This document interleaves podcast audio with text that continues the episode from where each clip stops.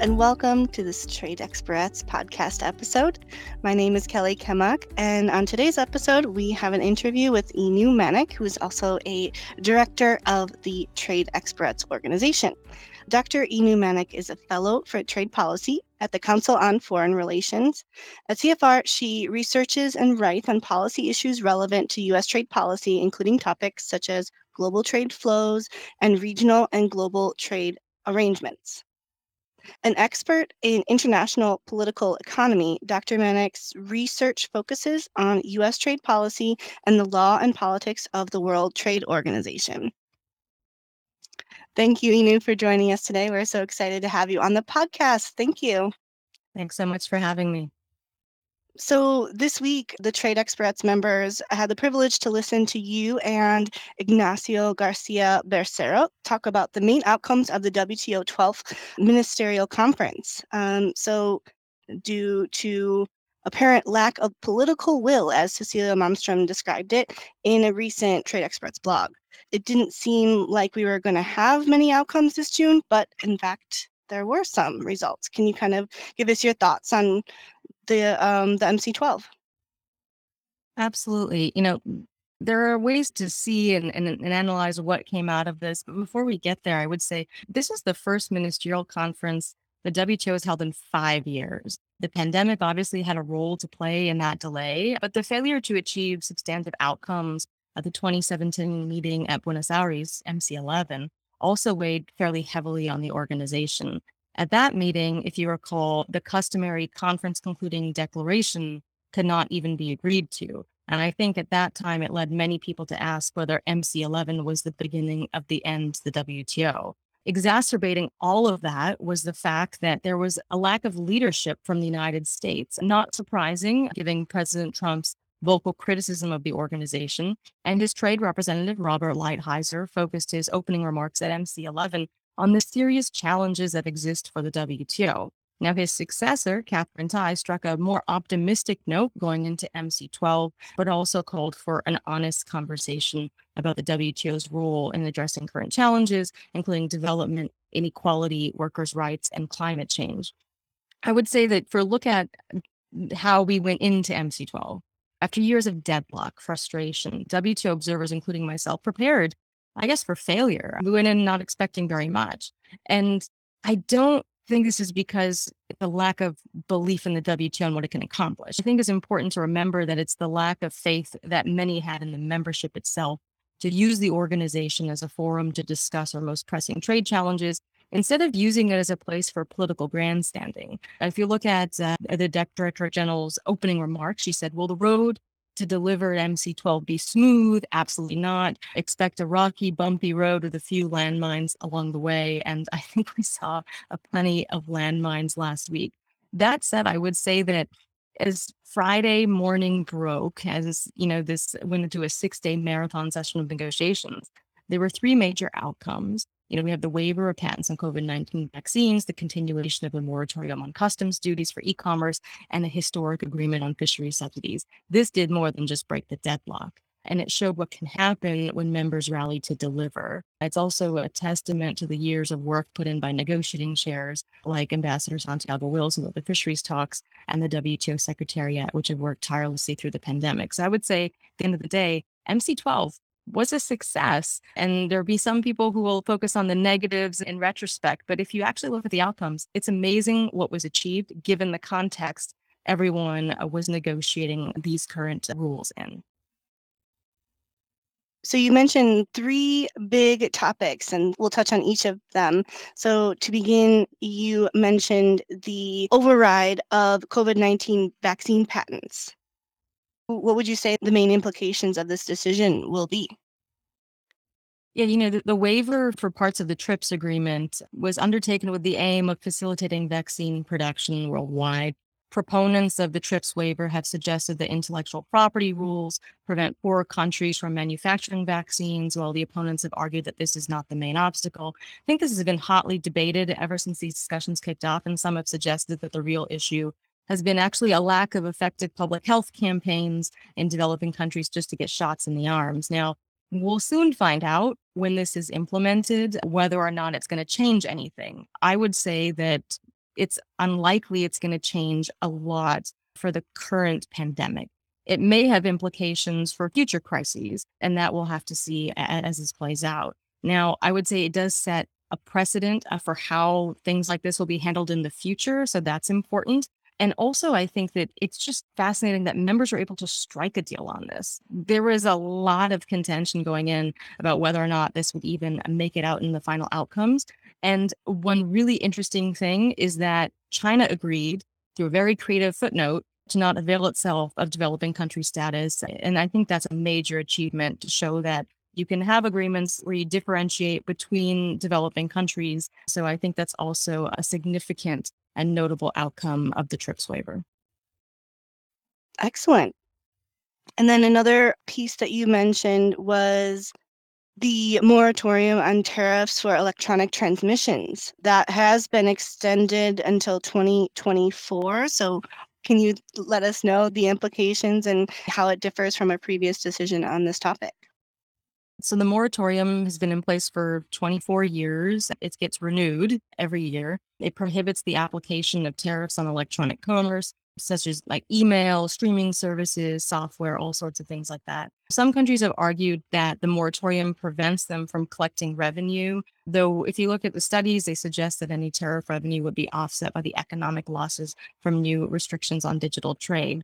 Um, so India, Indonesia, South Africa, Pakistan, Sri Lanka, they led the charge against renewing the moratorium this year, but they relented after members agreed to a broader discussion on the moratorium in the future. So I think that discussion is something new to really sit down and, and hash out what this means, whether we should continue this, how we should continue it, what should be left out, and where there should be policy space. This is set to expire at the next ministerial meeting 2023 or 2024. If the conference is postponed, this could happen because COVID, obviously. But I think that it's good that we're going to have a discussion on this. I think it is important for members to be open about it and to share the data and research on the effects of removing the moratorium so that we can have an evidence based discussion on this issue. But I think it's one of those areas where we really dodged a bullet because MC12 could have been one of the first times that we raised barriers to trade instead of removed them. And the fact that we got this moratorium is a testament that members are committed to ensuring that trade is not facing greater obstacles that we can avoid at this point. And then finally, you mentioned after 21 years of negotiations, we had an agreement to end subsidies on the illegal, unreported, and unregulated fishing. So let us know more about that and how surprised were you for that one? Well, I have to say, going into this, I was really hopeful on the fisheries subsidies because the leadership of Ambassador Wills on the talks. When he submitted the draft ahead of the meeting, it was one of the cleanest documents you can possibly imagine. Very few bracketed text. So that means there wasn't a lot that was left over for some sort of final discussion by the ministers. So that was great. I think this is the most important single outcome of MC12. For the first time in nearly a decade, we have a new multilateral treaty that cannot be overstated at all that we achieved that. And beyond that, we have the first agreement negotiated the WTO that has an explicit focus on sustainability. So, not only now do we have a new set of actionable subsidies and robust reporting requirements, but we also have a template for how to address trade issues at the intersection of trade and environment at the WTO. So, I, I think that's really impressive. Um, what was agreed within this, there are two major categories of prohibitions on subsidies. There are the fishing vessels or operators that engage in illegal, unreported, and unregulated fishing. There's a prohibition on subsidies that support fishing of overfished stocks. And then there's actually some additional uh, disciplines on other subsidies for fishing related activities on the high seas, that's the international waters, which is a particular concern because biodiversity has been threatened there by a lot of unsustainable fishing practices that have gone unmonitored for a very long time. So, one thing I will note though is that this is a major achievement, but it's an incomplete deal because a whole host of subsidies are also left out. And that's the overcapacity and overfishing pillar so the comprehensive rules are not there yet, but I would say we can get there. And this is something where members will have to continue to work on discussions to figure out what to do next. Negotiations to expand the agreement to include more comprehensive rules are going to continue for up to four years. And if the deal isn't reached by that time, there's a provision under which the whole agreement automatically terminates. Now, that should create some pressure for members to sit down and hammer out those final rules. There are going to be challenges, particularly in the development dimension. A lot of the talks got hung up over what are the appropriate exceptions and exemptions for developing countries. And I think that there really has to be a clear consensus on what to do going forward on that to ensure that the exemptions are not so far reaching that the subsidies rules become fairly useless to actually curtailing the harmful practices that we're trying to rein in. So I think there is going to have to be a broader discussion about greater differentiation among developing countries and what that differentiation is going to look like within the context of this agreement. Um, and then the last topic that wanted to touch on was um, so perhaps one of the most symbolic outcomes was that the members reaffirmed their commitment with the multilateral trading system and agreed on an open and inclusive process to reform the WTO, including the deliberation and negotiation process. So, in this context, where are we on the discussions regarding the dispute settlement system? Great question. Uh, nobody knows, I would say. So uh, it's great that members affirmed that they wanted to work towards resolving the crisis within the dispute settlement system that we've had over the last several years. I would say on the appellate body, I am least optimistic of all the outcomes we saw in MC12, though, because we have that pledge. Basically, members pledged to having a fully and well functioning dispute settlement system, right? But they didn't say that the AB had to be part of that. So I think, you know, what's not included is just as important as what is. The AB is mentioned in a separate paragraph from that. So I think that that's a little telling about some of the differences of opinion on where members are going to land on this. Now, I would say that there are some members that probably would be okay with no appellate body at all. And the majority of membership probably thinks that we need to have it in order to have the dispute settlement system function well. We're going to have to see how these discussions play out. I mean, they're going to start by 2024. They said they, they need to have this online.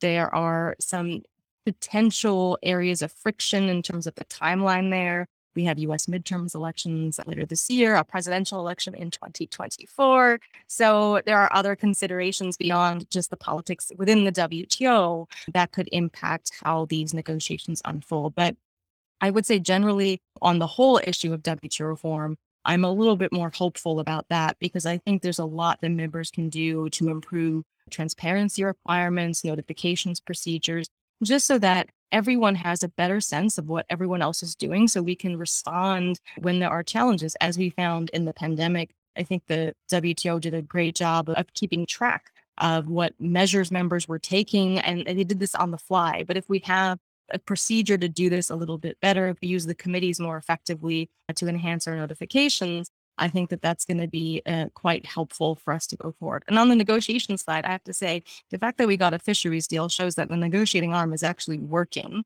and that we need to build on that success and use that as a template going forward for how to make negotiations continue to deliver results.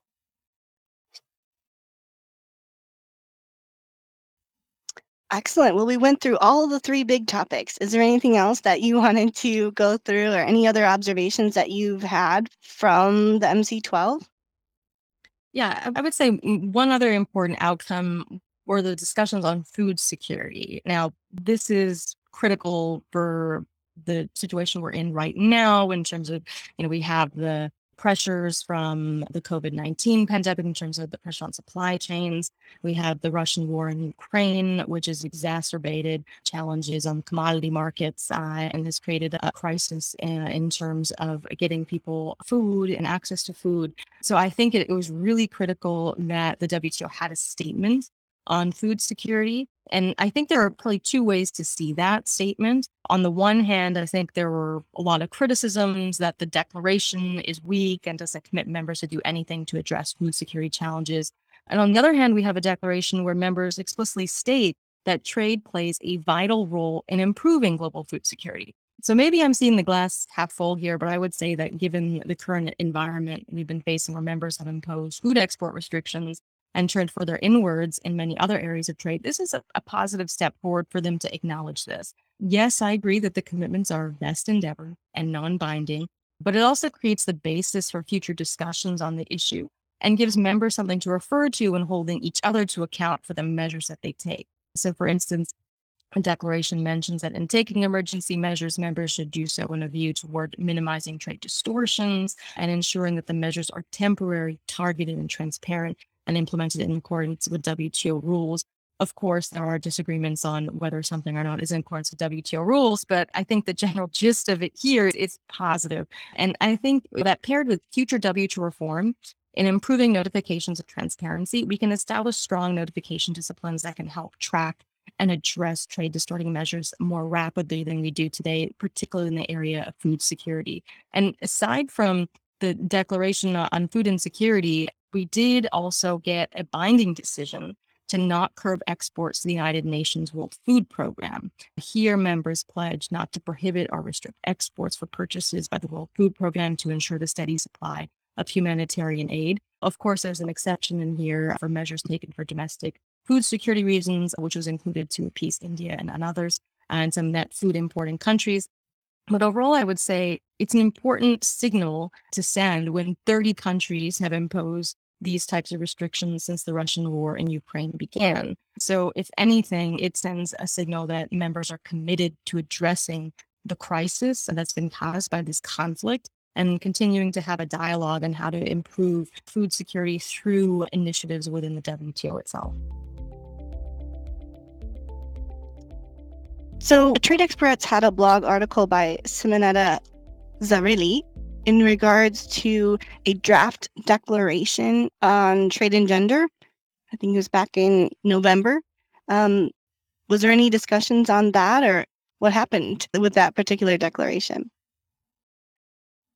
You know, if we look at the Declaration on Trade Gender, this was in November of last year. At the time, so before when MC 12 was supposed to happen last fall, trade experts actually went to Geneva during the public forum and presented our 10 quick wins for trade and gender report.